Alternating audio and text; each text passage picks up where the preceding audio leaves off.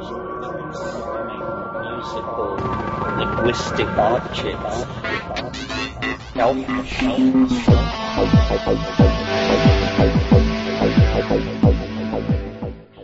Greetings from Cyberdelic Space. This is Lorenzo, and I'm your host here in the Psychedelic Salon. And today is Monday, October 6th, 2014. Now, the reason that I mention this uh, is that one week from today, Monday the 13th, is when my friend Bruce Damer will be a guest on the Joe Rogan podcast. And uh, as you most likely know, Joe records his podcast live and streams it on ustream.tv. And uh, while you'll be able to both watch and listen to it after the fact, I find it much more fun to uh, watch Joe live. And uh, it should be fun to watch, as I think uh, Bruce is going to bring along some a few of the interesting little gadgets he has uh, in the DigiBarn computer museum that he curates in his spare time. Now, uh, last week I told you that since the boys of the Playa still haven't had a chance to dust off a few Palenque Norte talks to send to me, that I was uh, going to play another Terence McKenna talk, which I did. Well, today's program was slotted to be sourced by our women friends, but alas, other duties called them first. And uh, so, once again, you and I are going to hear a few more thoughts from uh, Terence McKenna. In fact, uh, we're going to pick up where we left off last week with the uh, uh, now the Saturday morning session of a weekend with Terence McKenna that was held back in February of 1992. I found it interesting that one of the questions that comes up during this talk is from a woman who asks if there are any differences in how men and women use these sacred medicines. And Terence's answer I found quite interesting, particularly in light of the fact that now, uh, well, more than 20 years later, us guys are slowly waking up to the fact that ever since the psychedelic resurgence began in the 60s, well, it's been for the most part a good old boys game. So uh, pay attention when you hear that question asked and see what you think about his reply. Now, we start off with Terence's description of women's role in creating language during the time that he calls a partnership paradise, and uh, the time when he believes human beings were the most human. Now, this comes in the first few minutes of the talk, and I highly suggest that you pause this recording at that point and give a little thought to the fact that materially and technologically, we simply aren't going to be able to go back to the way things were 10,000 years ago. That's simply not going to happen, uh, at least not while you and I are still walking around. But it may be worth your time to pause right there and give a little thought to what could be done to bring an archaic balance back into our lives, even though, uh, for the most part, we're all living in crowded cities. How can we get back to some kind of a partnership paradise? That's the real question. And if you could see the smile on my face right now, you'd probably guess that I'm thinking about Burning Man. and you'd be right. You know, uh, if a society like Burning Man can be allowed to self-organize in one of the most inhospitable places on the planet, well, then there's no question in my mind about our ability to create partnership paradises in more comfortable surroundings. Give it some thought, why don't you? And now let's rejoin Terence McKenna and a few of his friends on a Saturday morning in the month of February 1992. I am answering your question about agriculture, but stick with me here. So then this is, to my mind, the, the partnership paradise of prehistory in which the feminine was honored, men and women existed in equilibrium, child caring was shared, men, because of the strong upper body and um, uh, different physical characteristics, were assigned the hunting and also because women had babies clinging to them all the time and were not so mobile. Uh, so there was an early division of, of labor. And I think, although I wouldn't argue this to the death, but it seems reasonable to me, that women are probably the inventors of language and for this we can both thank them and uh, you know wonder about the consequences of it. Now, why would women be the inventors of language? It's because hunting is a fairly generalized concept where great emphasis is placed on stoic waiting and physical strength. You need to be able to keep your mouth shut for hours and hours at a time, sitting stock still, waiting, and then when the moment comes, just wail on whatever it is that's running by. The position of the description of hunting well, the the gatherer is an entirely different problem, and the women took the gathering. What gathering is all about is fine distinctions.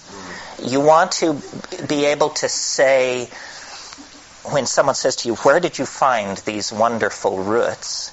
You want to be able to say, They're down near the sulfur spring.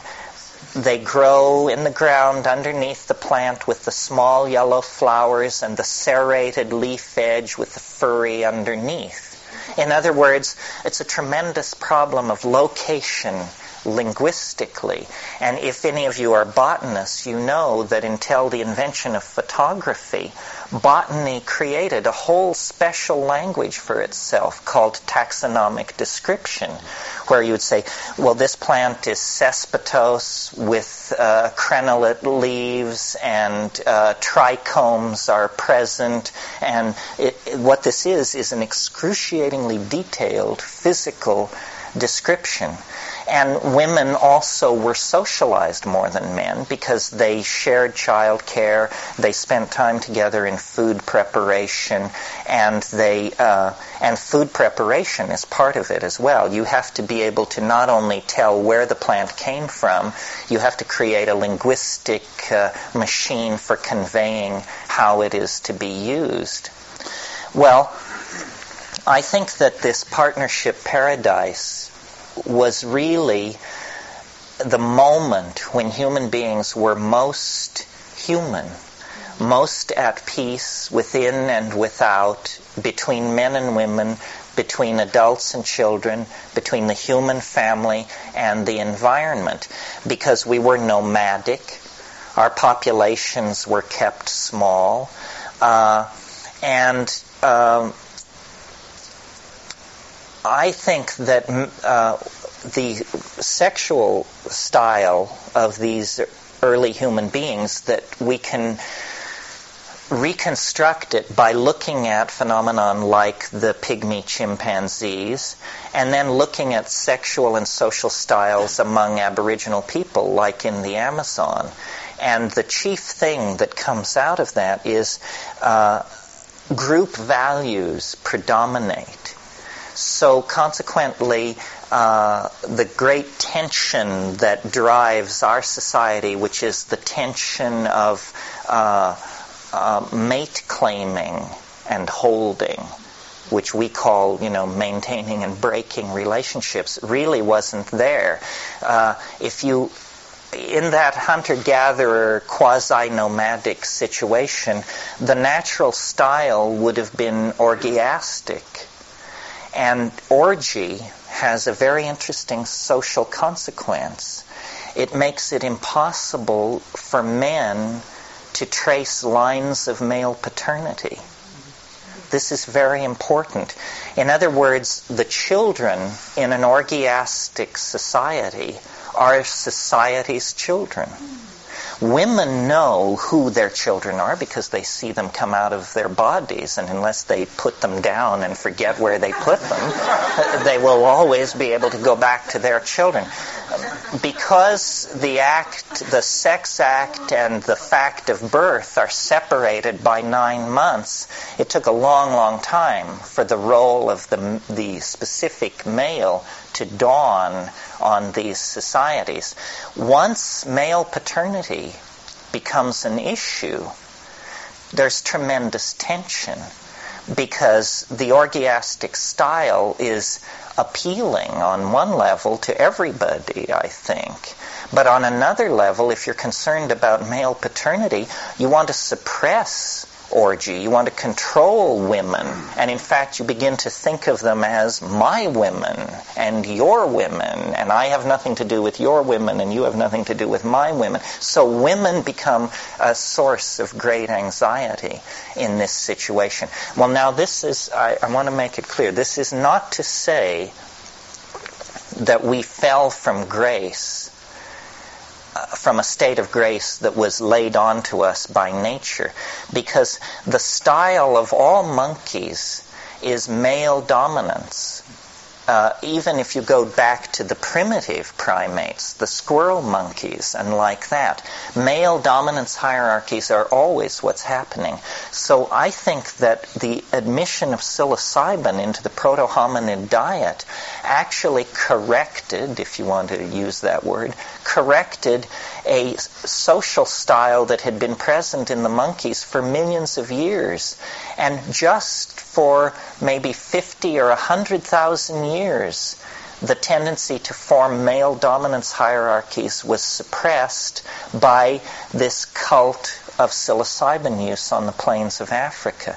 Well, then, the very forces which created this situation, which were the drying up of the African continent, which shrank the great rainforests, broke up this partnership paradise because the mushrooms became, instead of being abundant all year long on these rainy grasslands, uh, the rains became less frequent.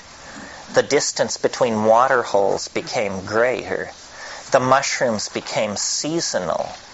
The orgies, which had probably been lunar at first, become more stretched out. Maybe they're equinoctial and solstitial, and finally annual, and finally occasional, and finally they don't happen at all. Now, while this is going on, people are aware that the mushroom is getting harder to access. And so, for the first time, they begin thinking of strategies of preservation. And uh, in a world without refrigeration, the obvious strategy is drying or preserving in some medium. Drying of mushrooms is not an effective strategy unless you have hermetically sealed peanut butter jars and Ziploc baggies and stuff which uh, we presume they didn't have. so then your only choice is some method of preservation. And what I see in the archaeology of the ancient Near East is a supplanting of the mushroom cult by a cult of honey. And honey is a very excellent antiseptic preserving medium. And in many cultures, it's used that way. In Mexico to this day, in the Mexican Indian villages, they put the mushrooms and stir them into honey, and then they can preserve them for many months that way. There's a problem here, though, which is that honey itself can become an intoxicating substance. Honey ferments into mead, which is a crude form of alcohol. Well, alcohol could hardly be more different than psilocybin in terms of the social values that it promotes. Alcohol promotes a, an inflated sense of uh, ego, an inflated sense of one's linguistic skill, and a lowering of sensitivity to social cueing. You see this in any singles bar, you know. The guys become boorish, they hit on the women because now finally they have the courage to hit on the women, and the whole thing gives rise to the fairly unhappy cultural situation of which we're the heirs. I mean, most women, I don't know how true it is of the women in this room under 30, but most women uh, their early sexual imprinting goes on in an ambiance of alcohol use and abuse. And that's then lifelong because, uh, you know, it steels one's nerves for love and battle. This is what was, or love or battle. This is what was always said about alcohol. So, uh, the women who were uh, the, the gatherers of this hunting and gathering equation, essentially they were too smart. They outsmarted themselves. They had this enormous database on wild plants and plants that could be gathered in the environment. And they were nomads. And what nomadism means in this African context is that you follow the great herds of cattle around on a yearly cycle as they move from waterhole to waterhole. And you camp for a few weeks and then you move on following the herds. The problem with this is in the discard of these camps, in the middens of these camps, there would inevitably be seeds discarded as waste. Well, at a certain point, women noticed that the middens, the dumps of their of last year's camp, was a great place to find food because it seemed to concentrate in those places. And it was because the seeds were being discarded there. So at some point, a Lady Einstein of the High Paleolithic put it together. And it's interesting, this, this has to do with the conquest of the temporal dimension in terms of cause and effect. In other words, at the same time that the guys were figuring out, oh, if you have sex with this woman, then nine months later there will be a child. The women were figuring out, oh, if we throw food away here and bury it, 12 months later there will be food growing on this very spot. Well, at that point, this huge database of information on plants that could be gathered was dumped. And the women said, uh, we don't we don't have to do that anymore. Let's just take what we know about emmer wheat, rye, oats, and a couple of other cereal grains, and we will grow those and we don't have to gather anymore. Or gathering can decline in importance tremendously. But in order to care for the emmer wheat and the rye and the oats, the sedentary lifestyle displaced the nomadic lifestyle. And I talked a little bit last night about the consequences of the invention of agriculture. The first consequence was surplus, something the human race had never dealt with before because in the hunter-gatherer situation, once you've gathered enough, you stop working.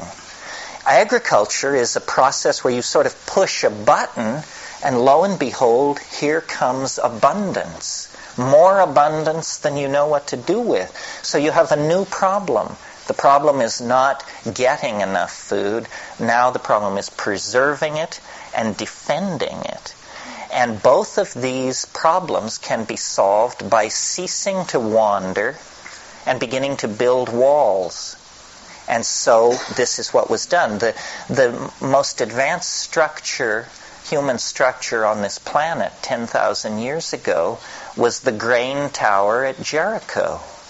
And it was specifically built for agricultural surplus, and it was built with walls around it to defend itself. Around 10,000, 10 to 11,000 years ago, in the archaeological record, all across Europe, the ancient Middle East, and North Africa, we get the appearance of what's called the Tanged Point Technocomplex.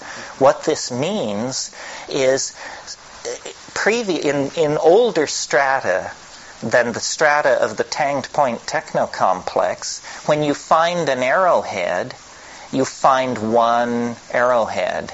It was lost by some Paleolithic hunter in the pursuit of game. 12,000 years ago, what you suddenly find are huge concentrations of arrowheads in one place. This means these are not hunting sites. These are sites where somebody laid siege to somebody else's scene in order to grab their women and their food supply and their animals. In other words, warfare is the natural consequence of agriculture. And the uh, the cultural pattern that we see in the ancient Middle East is a pattern of walled cities, kingship, suppression of women, slavery, and bronze-tipped warfare. All the progenitors of our own curiously twisted cultural adaptation are set in place there. So, I mean, this is, this is a point which may be only important to me, but uh, you know what you're saying is that um, really once the, the, the first woman or group of women, whoever it was, made this temporal connection and saw that you know we ship the seeds out or whatever happens, 12 months later there's more food. We don't have to wander around so much. And once that happened, the die was cast, you know, for McDonald's and the military-industrial complex, in effect, and that once uh, once some tribe or bunch of people have a lot more than they could use, and it's there, then it becomes tempting and in a way adaptive for other people to say, you know, why wander around out here, screw around, let's just go kill these people and take their shit. Right. And that's a lot easier. Right. Now, and also what you're saying is that nobody noticed that this was fucked up at the time. Well, it happened over a very long period. And the other thing that I'm saying is, ahead. oh, go ahead. No, I mean, to me, that seems to be an important point. In other words, there was a major maladaptive cultural development that happened over a lot of time. Yeah. At the time, nobody else was noticing that this was bad. And it was driven by weather, see. It was driven by the fact that things were just getting drier and people were trying to find a solution to the drying problem. Um, the, Nobody thought to say, uh, you know, if we don't store up all this stuff, these other people won't be trying to kill us. Right. Nobody could conceive of how to return to the to the nomadic style. And of course, once people started agriculture, then in some cases to be a nomad meant you would have to move through these people's areas and their fields, and then they would be waiting for you with rocks and clubs because they don't want your herds tromping through their fields. But uh, the the real key factor, which straight anthropology doesn't acknowledge, is that the slow fading of the use of psilocybin is what permitted all of this because uh, the boundary dissolving quality of psilocybin is the most important quality. And it was it changed us from monkeys into these shamanic feminine honoring goddess worshipping um, nomadic people. And then when it began to fade, the reassertion of these older primate patterns, the reestablishment of male dominance over women, and so forth, there was nothing to stop it. So I really see psilocybin as a kind of inoculation against primate, the primate nature. That, that before the first moment of human history, the human being had been perfected, and by that I mean human beings means people able to express uh, affection and care for others, uh, people filled with a sense of group cooperation and group destiny, and so forth and so on, and that really we should see psilocybin as an inoculation against the formation of ego. Ego is the psychic component which is the fly in the soup. Once, and the ego, it's a, it's a maladaptive attitude which changing conditions made into an adaptive attitude. It went from being a form of pathology to being the only game in town as the nature of the situation changed. Ego uh, is dissolved by hallucinogens. And so the hallucinogens kept this egoless society in a kind of stasis for a long, long time. But when it fa- when the presence of the mushroom weakened and disappeared, then these older primate patterns flowed in and uh, dominated the situation. In the story of uh, in the story of Adam and Eve in Genesis, you essentially get this message, except it's told from a dominator point of view. I mean, a careful reading of Genesis will show this is the story of history's first drug bust. And it's a woman who's in trouble. What she does is she eats a forbidden fruit. It's forbidden to her by a male, by Yahweh. And she also corrupts her roommate. And they, uh, and if you read, if you read in the older recensions like the Q document or, or the, it's very clear. It says that their eyes were opened. The issue is not that this is a poisonous plant. At one point in the story, Yahweh, walking in the garden, mumbles to himself, If they eat of the fruit of the tree of life, they will become as we are. The issue was one of a striving for equality on the part of the human beings and a suppression of that desire for equality by this gardener, this keeper of the garden, whoever this guy was. And so then in the story, they're tossed out of Eden. And it says an angel was set at the eastern gate of Eden with a flaming sword so that they could never make their way back in to Eden. To my mind, this is simply the, the African sun drying up this partnership paradise. About 10,000 BC, people begin to settle in the Nile Valley before that, people didn't live in the Nile Valley. It was an unhealthy place. It was a boggy, malarial lowland, and people lived in the what we call the Sahara Desert, but which was then the Saharan grassland. It was only when the grassland turned to desert that people moved out of the grassland and then settled near the river, and those are the proto-dynastic civilizations of the Egyptian archaeological record. In the Tassili Plateau in southern Algeria, there are rock paintings seven to 15,000 years old that show shamans with mushrooms sprouting out of their bodies and being held hands full of mushrooms. They're reproduced in my book here. So I think part of what is happening in the in the 20th century is we're making our way back into deep time and we're discovering our own uh, childhood, and what we're discovering is a pattern of abuse and trauma. The reason human beings are so given to addiction and so restlessly uncomfortable with being is because we, every single one of us, are the victims of a dysfunctional relationship and a trauma that occurred in the childhood of our species. We were meant to be the mushroom using monkey. We were meant to be uh, to have a balanced relationship between the masculine and the feminine. We were meant to be the caretakers of the earth. But when the connection to the mushroom was broken, then we turned to building grain silos, forging spears, building walled cities, establishing the mythology of kingship, slave classes, so forth, and so on.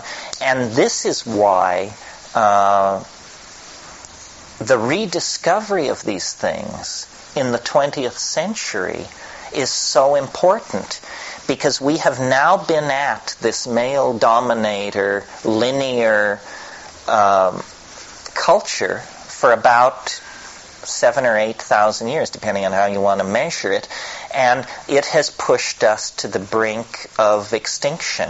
Not only us, but the entire planet is now threatened with upheaval, mass extinction, toxification because of our maladaption to being. We don't know how to behave. Yeah, Paul. I just want to question another uh, longer term scenario here. Um, there's some evidence that, that, that humans uh, have consistently wiped out. Uh, for example, we wiped out. We may have wiped out the Neanderthals, who may have been um, despite what has been said in the past, peaceful, evolved species.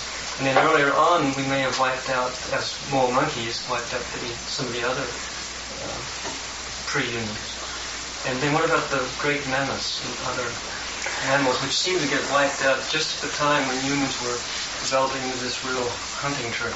Yeah, I mean, I think this is true. There, there was a big paleontological conference in Canada a few years ago the, devoted to studying the Ice Age extinctions of the great mammals, and the conclusion was it had to be human beings. Because, I mean, they, they had been through many cycles of ice ages. Why, why should they suddenly disappear?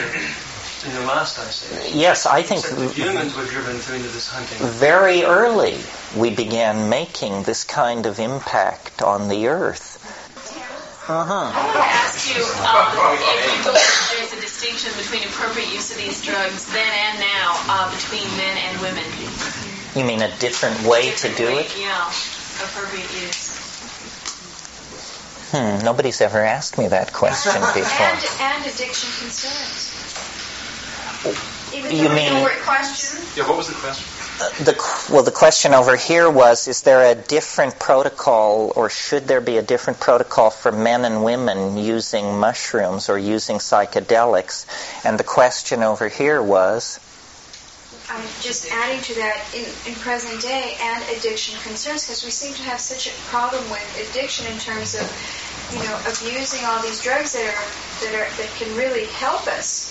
So how do we how do we well, I think what we have to do is we have to bring this issue into consciousness, which is never done in a cultural context. I mean, why do we take drugs?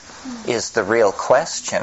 And I think that, um, you know, the answer, I mean, why do we take, why do we take bad drugs? Let's ask that question. I think it's because we haven't, we want to scratch a certain itch and we can't figure out how to get at it. And so people, they addict to sex, to money, to drugs, to having the morning paper delivered on time. I mean, I've myself am threatened with falling into a hysterical rage if, if uh, you know, I get up and there are no eggs. So, you know, I mean, I have to consciously take hold of myself and say, you know, you're not going to die if you have to drive into town and buy a dozen eggs. So don't let it spoil your entire day, you know. Uh, the question about a protocol for men and women, I think it is true that men have more of a problem with drugs than women, and more of a problem. Um, it's because they have more of a problem with the surrender issue. Uh, women, by virtue, and it's not so true of modern women, but modern women are a very recent phenomenon on the scene. Women are biologically scripted for these boundary dissolving experiences because they will, in a traditional society, give birth, usually many, many times in their life. And every single time, it's a complete boundary dissolving tremendum. A man, if he's careful, can go from birth to the grave without ever getting into a tight spot like that. and What I hear you say is that, is that um, uh, these drugs help to balance uh, this male-dominating um, tendency uh, for quite a while, and certainly now, you know, in its resurgence, you know, it seems to be a real wonderful way to explore um, a, a, a much greater harmony. Um, so you're talking about letting go of the ego, especially the male ego. So I wondered, is there not a place there for the woman or the female of the species to explore that, um, or a need? No need, no obligation, no. no, no, there's there's a need because you see. Um, Nothing on earth is as much like a man as a woman. Uh, we tend to forget this. Uh, and, and ego is not now a male problem. We are all completely infected by ego because it's it's a tradition. I mean, even the rhetoric of feminism, in some cases, is a rhetoric of ego strengthening. They say, you know, be assertive. Don't take this stuff anymore. Stand up for what you are. Well, that's all very good, except that uh, it isn't the feminine that you are always standing up for. Sometimes it's just sheer assertiveness, which is an ego kind of thing. I, I think that um, women have a slight jump on men, but at this late stage in the game, everybody has to do work on on this problem because we have made ego such a cultural value. Now, the reason men may have stronger egos generally than women goes back, I think, to that hunting gathering dichotomy again. Women, when they went gathering, would go two or three women with their babies on their backs, and while they were gathering, you know, in all primitive societies, you always hear about the chatter of the women. Women do chatter. As the masters of language, they exist in a sea of this kind of communication. Guys don't talk to each other.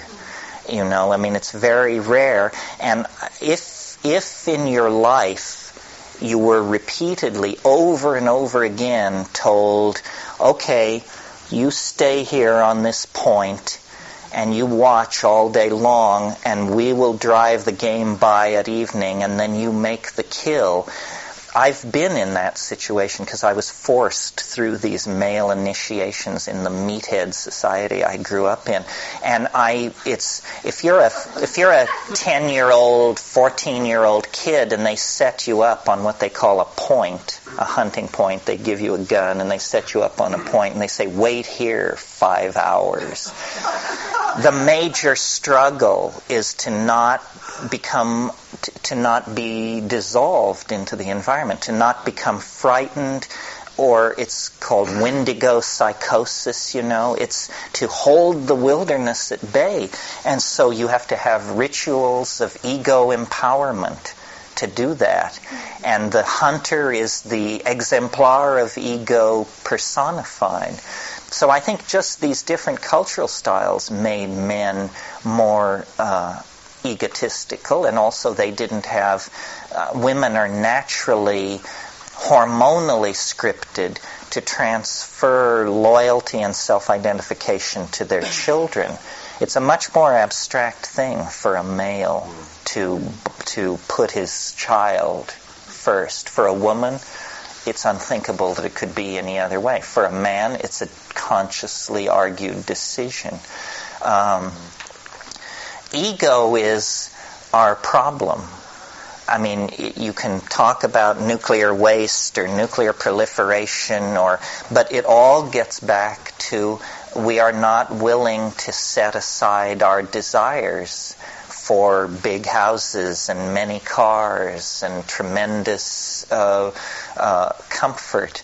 And we, we do not have group values. The reason the planet is dying is because we cannot place the good of the group above our own desires consistently. We know the earth is dying, and yet, you know, who recently has made a voluntary act of, uh, of simplification of their life or or something like that. We're aware of the problem, but we can't. Some do, but a vanishingly small amount compared to the people who are just out there striving like crazy to get theirs. And sadly, uh, the dissolution of communism which certainly had its problems. They're there for everybody to see. But the rhetoric of communism was collectivism you know, care for the collectivity. In the absence of anybody saying that, now we just have a dog eat dog world and the devil take the hindmost. And it looks like the devil will take the hindmost. Well, um, problems with ego is that it's one of those words that mean all things to all people. And uh, I think we need to say that even in the uh, societies where mushrooms were plentiful and uh, boundary dissolution took place, people came down eventually, and uh, necessarily so because you need an ego in development. Uh, I think you were the one who once said that uh, you need an ego, so if you're in a restaurant, you uh, take your fork and put it in your mouth instead of somebody else's. so, you know, developmentally, Yes. it's a scaffold on which you build personality. Well, I think our primate, our millions of years of primate existence give us a pretty strong ego. And then it was just this brief interlude with psychedelic plants that changed it. And let me say a little bit more about that. It, it sounds sort of clinical to say that it's ego dissolving. It's like we're dissolving a cyst or something. And there is, that's a good metaphor as far as it goes. But why is the ego dissolving is a good question. What is it about psilocybin that causes the ego to dissolve? Well, I think what it is is it shows you the true size of the world. And in the presence of the true size of the world, you finally figure out how important you are. And you aren't important. You know, you don't matter a jot or a tittle in the big picture. You know, you get a picture of 10 million years and uh, 10 local light years of space, and then you say, well, how important is it, what I think? And, and then it's humbling. It's not disempowering. It's humbling. You see, aha, I should get with the program. I only have meaning if I get with the program. If I'm sailing against the program, it's like an ant railing against God. I mean, who cares? What difference does it make? Um, I've always thought that the supreme expression of ego in the Western in Western literature is Captain Ahab of Moby Dick. I mean, this is ego unchained, ego raised to the status of deity. It's a losing battle. It's a losing battle. That's what everyone else. But well, at one but at one point, I think in chapter 53, the quarter deck, uh, the first mate Starbuck, who represents Christian right reason, says he, they're talking about Moby Dick, and he takes the animal rights position, and he says to Ahab, he says, "Captain, to seek revenge on a dumb brute seems blasphemy." And Ahab turns on him in fury, and he says, "Blasphemy, Starbuck." Speak not to me of blasphemy. I would strike out the sun if it insulted me. For could it do that, then could I do the other, since there is ever a sort of fair play. The ego believes that it's on a level playing field with God Almighty. What could be more egotistical than that, you know? So, uh, psychedelics, whatever they do for us in our personal lives, uh, as a societal force, they um, they dissolve the ego. And what is it that they dissolve it into? Why is it so wonderful to dissolve the ego? This now comes to the sort of we've been talking evolution and so forth, and it all makes sense, and I don't think it frightens anybody because it's all happening on safe ground. But in fact, what lies behind all this, what you find when you dissolve the ego, is um, this mind, this intelligence, which seems to be distributed through nature, and which, if you're really alienated, you will call the alien because you don't know what else to call it. If you're a woman in touch with what that means, you will call it Gaia. If you're uh, an aspiring shaman, you will call it the spirit helpers. But the big news is that the rise of the ego has suppressed a portion of reality which is that nature is an animate and minded thing of some sort. And, uh, and this breaks the rule. I mean, it's okay to say it's animate. You have the Gaia hypothesis, and, and that everybody congratulates themselves on what a leap forward that is, and it is. But it's quite another step to realize that it is not that the earth is alive it's that the earth is intelligent, the earth is some kind of mind. And before we throw up our hands and say, well, how could that be? How could a planet have a mind? Is it any less peculiar that a monkey could have a mind? You know? How do monkeys have minds? That's the miracle. A planet is a very large system, probably able to pull many tricks out of the bag. It's our portion of mind that is so puzzling. And what shamanism is about, psychedelic shamanism, is connecting back into this Gaian mind. And I confess, I, you don't, you can't take the measure of a thing like this to say, is, is it a god or a goddess?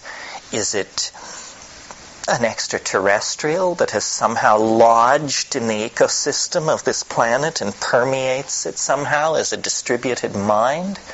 Uh, we can't know what it is, but its presence has something to do with our presence here. What uh, what stabilizes shamanic and aboriginal societies and what stabilized those Paleolithic societies was this direct pipeline to the mind of the goddess.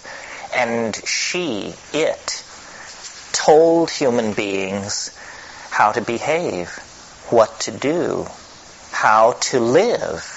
Isn't this what they're always, what Castaneda is claiming for psychedelics? They show you the right way to live. And uh, in the absence of this connection, you can't figure it out.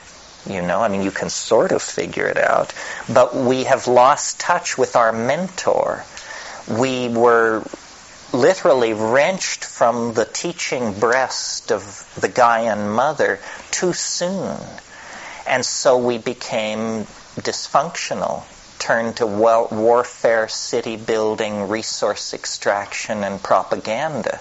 Terence, can you tie in the you were talking about the rate of evolution of the brain mm-hmm. and the, the biological uh, process that that went through and a time frame for that and, and do you think that the the shape of the brain or the uh, predominance of different parts of it at different stages have anything to do with this idea of of, uh, of ego or, or, or, shared experience through an evolving brain.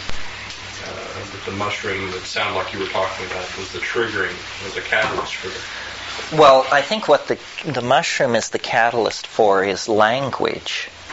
You see, I mean, language is a very mysterious activity. Uh, in all of nature, if you were to look for the thumbprint of God, this is the best candidate. Language represents a fundamental break with all other forms of natural organization. Uh, and, you know, there may be people here who are fond of the mumblings of dolphins or the, you know, there, there is communication in the natural world but it's a long way from the brightest dolphin who ever lived to Paradise Lost or Hamlet. I mean, we are creatures of language on a level that is not met anywhere else. And we, our language flows out into three-dimensional space. You see, culture is the condensation of language.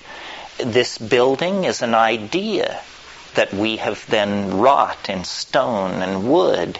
Esalen is an idea.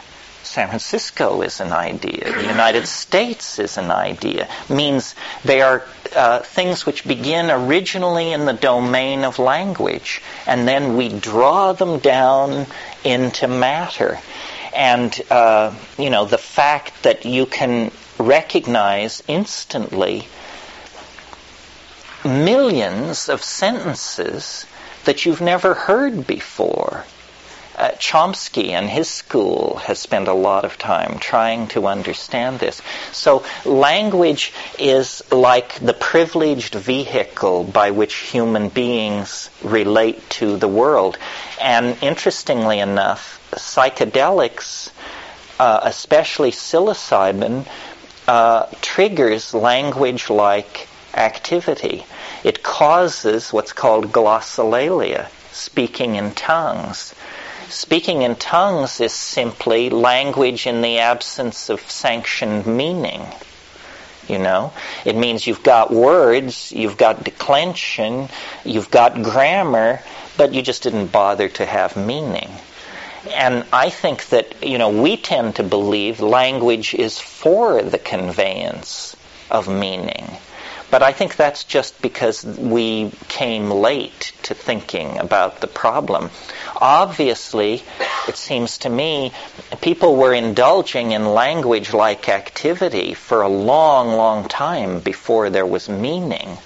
It was a form of entertainment. It's a form of amusement. It's something people did around the fire at night for each other. All, you know, the original languages were all abstract. The marriage of language to naive realism is probably less than 15,000 years old and has to do with agriculture and the rise of all this other stuff. Yeah. Is that what you were doing at the end of the experiment at Petaluma? Oh, you mean that funny, that funny stuff? Yes, the ning mai waxi kipituk nem vidi kipiltek ne dam qua haxi kipiping. See how uh, there's emotion and there's intentionality and there's uh, anticipation, but there's no meaning. Meaning is just the cherry on the cake. It comes very, very late in that process. And one of the strange things about us as a species is our absence of an emotional vocabulary. You know, we, we have um, 10,000 words to describe the process of binding a book, for crying out loud. But when it gets down to emotion, we have, you know, I love you, I hate you, and I'm not sure. and, uh, and yet, if you pay attention to your mind, the subtlest and most kaleidoscopic dimension of your being is the shifting screen of your emotions. And yet we can convey only the tiniest part of that to each other. A place like Esalen is built on trying to open the valve to emotional language so that people can say what they feel. Most people, including myself, I'm sure, have not the clue as to how you begin to say what you feel. Uh, the psychedelic experience is a good place to begin because these feelings are so unusual that you can sort of attempt to language them without feeling you're going too far out on a limb with your personal being. But when you start talking to somebody about, you know, what is that poem? Is it by Robert Browning? How do I love thee? Let me count the ways. To say to someone, how do I love thee? Let me count the ways, and then to actually try to compose your own list in real time, it just, it's, it's too, quote unquote, embarrassing whatever that means. It means we don't want to go that way. We want to mask ourselves. We feel reluctance to push in to that domain. One of the, and I assume this is because this was what happened to language. Well, no, it may have always been that way. It is a thing of surfaces. I mean, it's tremendously easy to use language to describe a plant. Very hard to use it to describe a mood. Maybe this is because you can eat plants and not moods. And so it's ultimately a tool, a survival skill.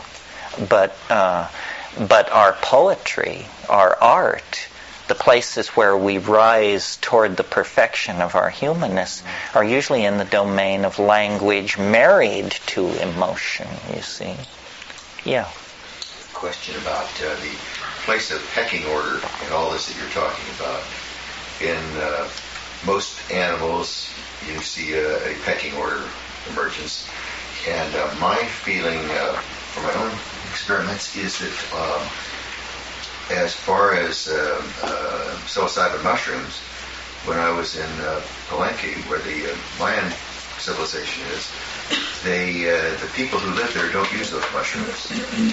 The people who, I got the strong feeling that the people who were in the Mayan civilization at the time did not use them, but that the priests did, and that, uh, that perhaps way back when you're talking way back in the early uh, uh, evolution of things, that the whoever was on the top of the pecking order either got the best mushrooms or kept the mushrooms for themselves or away from the people. That the knowledge that uh, that this could bring to normal people was antithetical to the needs and desires of the ones who uh, had, were higher up in the pecking. Yeah, I think you're quite right. What you, the scenario you sketch out is what's called the Grand Inquisitor scenario. You, you all remember in the Brothers Karamazov the story that Ilya or one of them tells about how during the Inquisition Christ miraculously appears on earth and he visits, he goes to visit the Grand Inquisitor and then this conversation takes place between them. And the inquisitor and Christ says, "Do you do you know who I am?" And the inquisitor says, "Yes, I I know who you are. We don't want it. We've got it worked out. We don't need Galilean troublemakers. Uh, we're, we've moved beyond that stage. And uh, uh, th- this is a similar sort of situation, I think. Uh, priest, you see, it's a it's a long slide from shamanism into priestcraft. And the way it happens, I think, is when the psychedelic becomes no longer accessible or understood, then priestcraft gets going with a vengeance. There's always a tendency or a tension in religion between the irrational force of revelation and the desire to um, uh, institutionally organize early Christianity was victim of this. For the first 120 years after the crucifixion, Christians were useless to anybody because they just stood around waiting for the end of the world. And then, after 120 years of this, some people, Tertullian, Origen, Justinian, that crowd, uh, said, you know, shouldn't we be investing in real estate and getting a little something together here? This waiting for the end of the world, hell, who knows, you know? And so then the institutionalized church sprang into being. Uh, another place in cultural history where this happened is in the, the mystery that surrounds Soma. Soma was some kind of psychedelic plant Nobody knows for sure what it was, but the whole of the Rig Veda, which is the earliest stratum of the Hindu literature, the whole of the Rig Veda is hymns to Soma these incredibly extravagant praise for this intoxicant of some sort, which the people were using. Well, if it was so wonderful, how could it ever be lost? How could you ever lose? It would be like our civilization losing the, the secret of how to make Coca Cola. It's almost impossible to imagine an upheaval so thoroughgoing that we would forget how to make Coca Cola. And so then we would collect Coke bottles and say, you know, this represents the vanished sacrament if only we knew. The only way you can lose a secret with that kind of cultural import is if uh, prior to the loss of it, knowledge of it has been restricted. What they want. It's the same with pups and uh, most any kind of animal. So uh, why would it be different for humans? That I think that the humans who uh, got a little bit on top decided that uh, that this was not a good thing for others to have. Well, what I'm saying is it would only be true in the case of humans if they were using psilocybin. In other words, in the absence of psilocybin, human beings will behave like kittens, calves, and pups, but that psilocybin actually erodes the ego. And this is what's put against a lot of psychedelics. They say, well, the guy won't, you know, these these stoners, they don't even come, they don't punch the time clock. And when you threaten to fire them, it seems to have no effect on them. I don't know how you reach these people. Well, they, the way you reach them is you appeal to something other than the ego. The modern industrial civilization has very skillfully promoted certain drugs and suppressed others. Uh, a perfect example is caffeine. Caffeine I, I, hate to tell you this, caffeine is a fairly dangerous drug. It isn't dangerous in that a cup of coffee will kill you, but a lifestyle built around caffeine is not going to, you're not going to live to be a hundred years old or even 70 unless you are statistically in the improbable group. Why is caffeine not only tolerated but exalted? Because, boy, you can spin those widgets onto their winkles just endlessly without a thought on your mind. It is the perfect drug for modern industrial manufacturing. Why do you think caffeine, a dangerous, health destroying, destructive drug that has to be brought from the ends of the earth, is enshrined in every labor contract in the Western world as a right. The coffee break. If somebody tried to take away the coffee break, you know, the masses would rise in righteous fury and pull them down. We don't have a beer break. We don't have a pot break. I mean, they if you suggested, well, we, you know, we don't want a coffee break. We want to be able to smoke a joint at 11 in the morning. They would say, well, you're just some kind of, you're a social degenerate, a troublemaker, a mad dog, a criminal.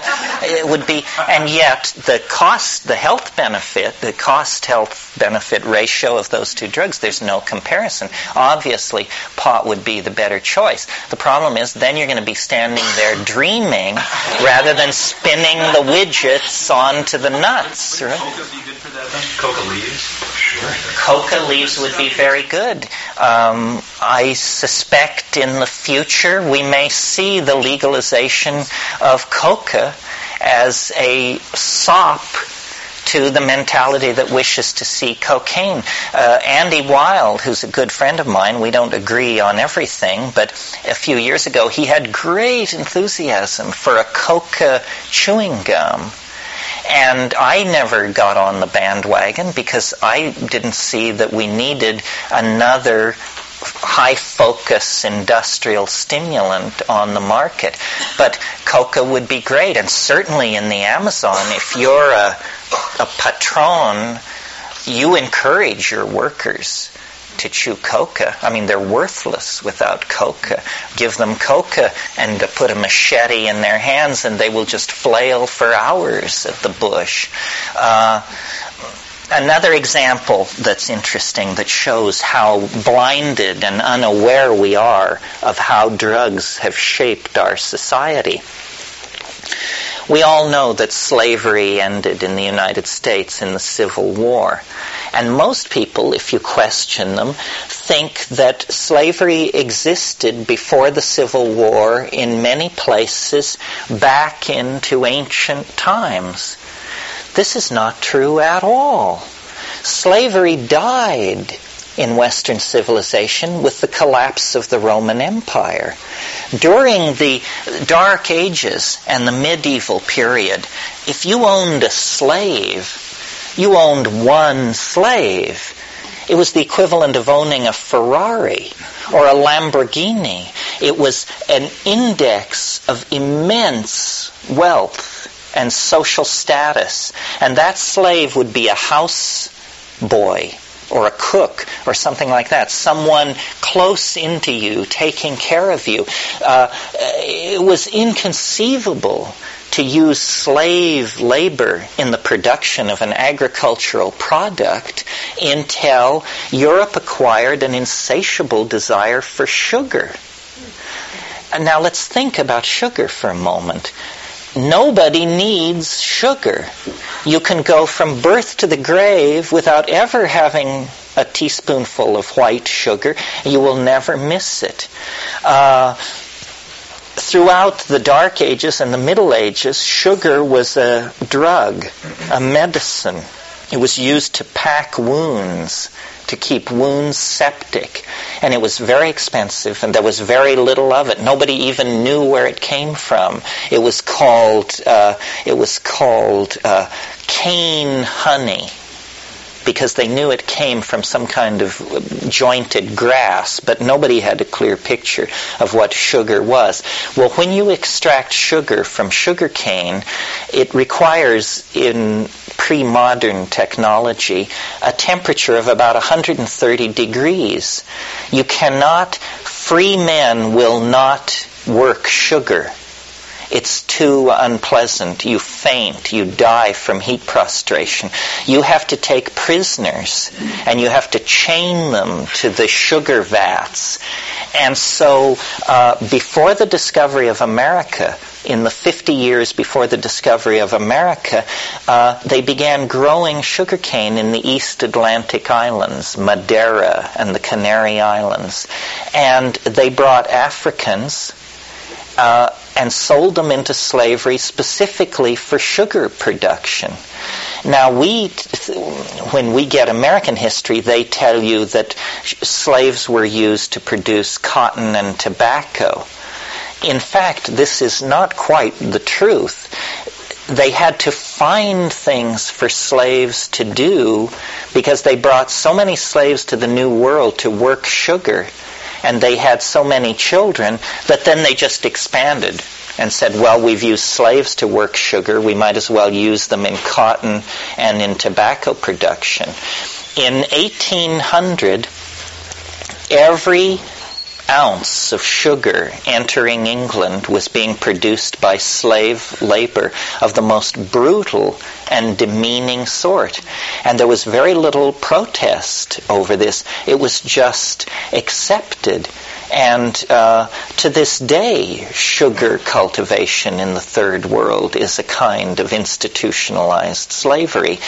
Christian, you know, the popes, the kings of Europe, all of Christian civilization acquiesced in the bringing back of a practice that had been discredited during the fall of Rome in order to uh, supply the insatiable need for sugar.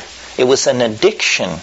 It had no cultural defense whatsoever. Yeah. Why do you suppose honey didn't um, ascend to the prominence that uh, sugar did in society? I, th- I just think you can't produce enough of it.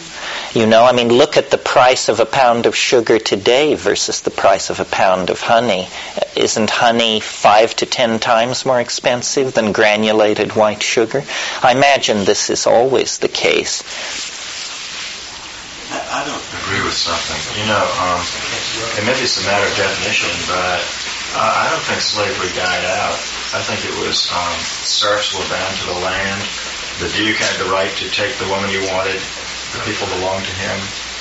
Well, you're right that serfdom replaced slavery, but in a way, serfdom was a much more humane system. First of all, the you could not be separated from the land serfs were yeah, so you could stay with your family. So you could, and families were not separated. It was a kind of bondage to the land, but the separating of families, the selling of people at auction, yeah, and this kind of brutal. Yeah. So you're right that serfdom persisted, but you see, in late Roman times, they had what was called the latifundia and these were essentially agricultural concentration camps where people grew agricultural products under the lash for Roman markets. And that disappeared until the 1440s uh, in the West. Anybody else have? Yeah. Uh, you might want to say this too, but following this gentleman's question, I wonder if the the psychedelic experience of psilocybin and its ego dissolving properties and everything, what happens that an elite would control that and keep it from everyone else if it were truly ego dissolving and unifying? Yeah. No, wait. So many people are saying, yeah, this must be an important point. I didn't understand it. What is it again? Uh, what, what happens to make an elite few control a property that's unifying and ego dissolving and keep it for themselves and away from the populace? Well, it's, I think it's because these things have another quality which we haven't talked too much about, which is the psychedelics are the source of special information. And these hierarchies want to control the information. I mean, in other words, it's the pipeline to God problem. And, you know, the Protestant Reformation was a whole effort to overthrow the papal claim that you couldn't just pray. You had to have theologians interpret scripture and dogma, and they would gently guide you toward the right understanding, but that you weren't supposed to have a direct relationship to spirit. You were supposed to leave that to experts. So I think that's uh, another issue that the psychedelics empower with gnosis, true information. And every society is, li- is based on a lie of some sort. So having people going around the official lie and getting in touch with reality turns them into social dissidents. And you have to control that. I mean, that was exactly what happened in the 1960s. I mean, we can talk about it a little bit. Uh, but what happened was too many people were getting stoned and then checking out of the official canon of the culture. And people just said, you know, you can take that job and shove it. And this was very alarming. Now, every society can tolerate a certain amount of this. You always have people who just aren't playing the game. But what happened in the 1960s was uh, that LSD entered the picture. And LSD is different from all other psychedelic drugs in one tremendously important quality. And that is a single skilled chemist in a small apartment with about $40,000 worth of equipment in a single long weekend can produce 40 to 60 million hits of a drug, 40 to 60 million hits. This is, this is a loaded gun at the head of society. Now, I wrote a book on growing mushrooms, and years ago, years ago, goad mushrooms quite a bit. And I can tell you, a, an absolutely dedicated mushroom grower working his ass off for six months can produce maybe four or five thousand hits of mushrooms. In other words, it's entirely a neighborhood phenomenon. It doesn't it doesn't affect the dials that measure the fate of society. But you produce 40 million hits of a drug, you have entered the realm of global politics. You now probably have more power. You and your friends probably now have more power to affect the fate of the world than, let's say, the government of Switzerland. Well, no, not Switzerland. They have the banks. But the government of Finland, let's say. You have just shoved Finland out of the way and taken your place in the hierarchy. So no government would put up with that for a moment. Analogous to splitting the atoms. I mean, in, in the yeah, they don't allow you to assemble nuclear warheads in your basement, and they're not going to allow you to manufacture LSD in your basement either for the same reasons. In a way, that it sounds like uh, the LSD then is too could be well, LSD related to psilocybin is like cocaine related to coca in a way. If you look at it, it's too easy to get. Well, it's not, you see, it's not that there's something wrong with LSD. Here we have one hit of LSD. There's nothing wrong with it compared to one hit of psilocybin. The problem is that you can, produce, it's just like agriculture. Yeah. Overproduction. It changes you from a tripper into somebody who thinks they should buy machine guns because you now have $5 million shoved under your mattress and everybody knows? You, God, you wouldn't dare take LSD in a situation like that. The presence of so much LSD has turned you into a defensive paranoid. Now you must defend your fortune. Forget LSD.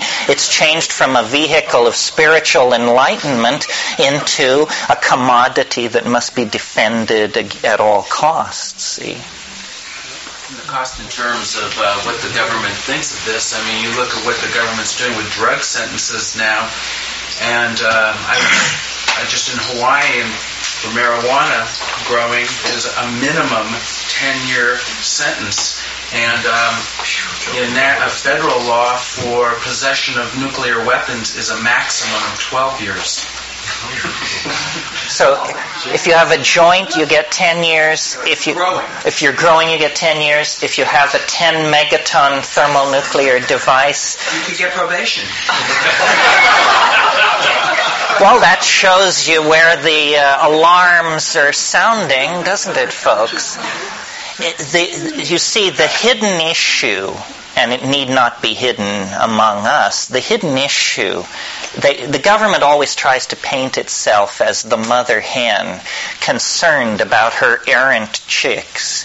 And so to keep you from uh, crashing into other people on the freeway, to keep you from leaping out of buildings or committing suicide, we have to control these drugs. As a matter of fact, you know, this is absurd. More people die because of alcohol than all illegal drugs combined in a given year. The, the government is not your friend on this issue. The government is very concerned to control the mass mind. And uh, marijuana, mean, my God, since the British Commission on Hemp which was in 1889, I believe, the British India, uh, com- the British East India Committee company commissioned a study of hemp. They have spent millions and millions and millions of dollars to find something, anything, you name it, wrong with cannabis. There is nothing wrong with cannabis. It is the most thoroughly tested, pawed over, and examined drug in human history. And, and they just come up with the lamest stuff. I mean, they tell you, you know, you're going to have tits. Give me a break. They say you won't be motivated in your job. Like your job is supposed to be the sine qua non against which all things are to be measured. I'll stop and, when I get a training bra. Yeah, right. the, and, and, and I think people on our side of this question have been tremendously naive because people just think we just have to convince them that it's harmless. It ain't harmless. It is a knife poised at the heart of dominator values. It would, it would make the modern industrial assembly line, political loyalties, the macho image projection, all of these little tricks that they're running are severely eroded by cannabis. And they will stop at nothing to eradicate it. Look at the budget of the DEA. What are they doing? They're giving uh, 65% is dedicated to cannabis eradication. Heroin gets 20% and coke gets all the rest. It's demonstrably absurd the way the money is spent unless you have a secret agenda of some sort. And if your agenda is su- to suppress the evolution of unwanted social attitudes in the American public, then you have to keep your eye on cannabis very, very closely. To get even more diabolical, we won't waste a lot of time on this, but I mean, there's another agenda there, which is if you were in the business of making lots and lots of money off of illegal drugs, it would be very much in your interest very much to be sure that those drugs remain illegal. And expensive. And expensive. I, so you take the profit out of that. Well, I don't think that that's that's necessarily true. I mean, No, it may be true in well, some in some regards. In a different level of Well, but, but Steve, uh, the uh, the guy, the new guy who heads the war on drugs, Martinez, Yes. this guy, I heard him on NPR this week, and his most passionate moment in the half-hour interview was he said, "We have pushed the price of an ounce of cannabis past the price of an ounce of gold, and we're going to keep it that way." Nothing about eradication. Talk about keeping the price high. Yeah, I mean, as far as the government's concerned, I mean, they're certainly spending billions of dollars a year to um, uh, to prosecute and incarcerate drugs and uh, uh, specifically marijuana. Not to mention the lost revenue that they could obtain by simply taxing it, which they would if it were available to those people who didn't have the wherewithal to grow it themselves. Right. The fact that they refuse to tax it when they're starving for revenue shows that the, there must be a secret agenda. It doesn't make any kind of There's sense. something else going on there too. Is that if you have a government which needs to do many, many things which are untraceable, uh, as soon as you put money into it, it's traceable. But drugs provide a really nice source of untraceable money. That's all in cash. Yeah, that's that's another level, and we might as well say a little bit about that. When I wrote this book, I did a lot of research and it, uh, about an area I didn't know that much about, which is, let's say, from 1500 to the present, drugs of addiction. And what I discovered is it, it, it, drug smuggling is like assassination. If the government isn't involved, it never seems to really happen. And uh, governments have been using drugs for centuries as forms of secret revenue. This whole sugar thing that I laid out to you, those were decisions made by the crown heads of Europe in collusion with the Pope. It wasn't common people who set those policies in place. Uh, during the 1960s, when uh, the black ghettos began to come apart, suddenly Number three, China white heroin was cheaper and more available than it had ever been at any time in the history of the heroin problem in the United States. Why? Because the CIA saw, you know, all these black guys are getting up a bunch of uppity niggers, as the government calls them. You just smother it in heroin. Get everybody either hooked or making money, and they're not. Brilliant, really. I mean, it's absolutely brilliant. If that's your agenda, there's no better way to go about it than this. It's just like you couldn't invent a better drug than crack.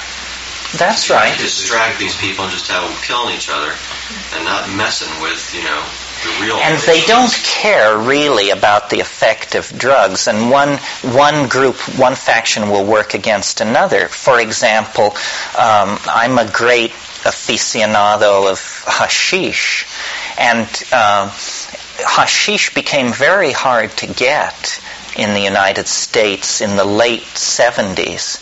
But as soon as uh, the Russians invaded Afghanistan, suddenly there were was massive amounts of excellent Afghani hashish at prices that nobody had seen for 15 years. The reason was the CIA knows that uh, hashish is uh, it's not really a problem, but what they wanted is they wanted an income for the mujahideen, and they had to pay for all these weapons. So they just started bringing this in wholesale, and it wasn't even a smuggling operation. I mean, I received reports from people who said, you know, smuggling? They're not smuggling. They're unloading it on Pier 39 with the Stevedore Union Local 1030 is taking off, you know, 500 pound blocks of hashish by the tens of thousands. And the day the Afghan war ended, they staged an enormous series of interlocking busts on their own infrastructure, and they closed it down and they pulled it to pieces. When when Khomeini kicked out the Shah, the uh, Iranian heroin business then fell under the control of the mullahs, and at that point, suddenly cocaine emerges as a major problem in the United States because we just switched our supply lines. We could no longer depend on Iranian heroin because we couldn't depend on these screwy Islamic fundamentalists, so we just turned toward all of these company assets in Honduras and Ecuador and Colombia. Very, very cynical. You know, it's only been 120 years since the so-called Opium Wars. Very few people know what the Opium Wars, what was the issue in the Opium Wars. Well, it turns out the British government wanted to deal opium in China, and the Chinese emperor told them to get lost. And they flipped, and they sent naval units, and they uh, laid siege to several Chinese cities, and they forced the Chinese imperial court to agree that they could deal as much opium as they wanted on the wharves of Shanghai and Chusan. You're listening to the Psychedelic Salon where people are changing their lives one thought at a time. So, what did you think about what Terence was saying about what he calls deep time and uh, his thought that during the childhood of our species, our ancient ancestors were actually victims of abuse and trauma? Uh, collectively, that is. It's an interesting thought, but uh, to be honest, it isn't something that I know enough about in order to uh, have any kind of an opinion about it.